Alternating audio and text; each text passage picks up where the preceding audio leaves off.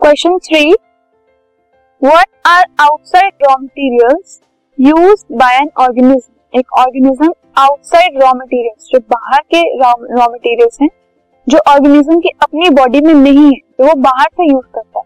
वो कौन कौन से हैं? तो there are various outside raw materials जो एक ऑर्गेनिज्म यूज़ करता है, जो कि खुद की बॉडी में नहीं है बट वो अपनी सराउंडिंग से ऑप्टेन करता है।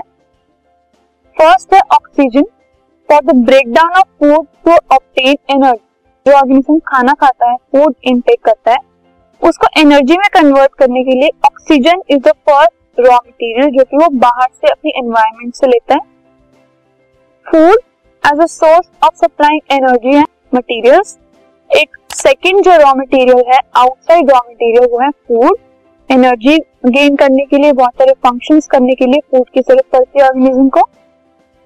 Raw materials required by an organism will vary depending on the complexity of the organism and its environment हर अलग ऑर्गेनिज्म को अलग टाइप की रॉ मटेरियल्स की ज़रूरत पड़ती है। तो इट डिपेंड्स कि जो भी ऑर्गेनिज्म है वो किस एनवायरमेंट में रह रहा है और उसकी जो बॉडी है उसका स्ट्रक्चर कॉम्प्लेक्स है या सिंपल है।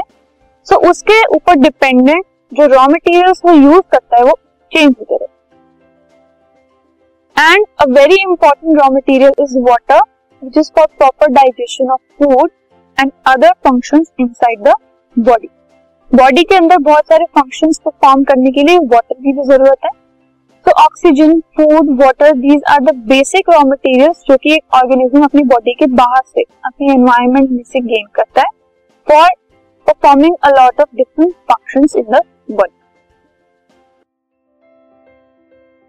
this podcast is brought you by Hubhopper Shiksha Abhiyan अगर आपको ये पॉडकास्ट पसंद आया तो प्लीज़ लाइक शेयर और सब्सक्राइब करें और वीडियो क्लासेस के लिए शिक्षा अभियान के यूट्यूब चैनल पर जाएँ।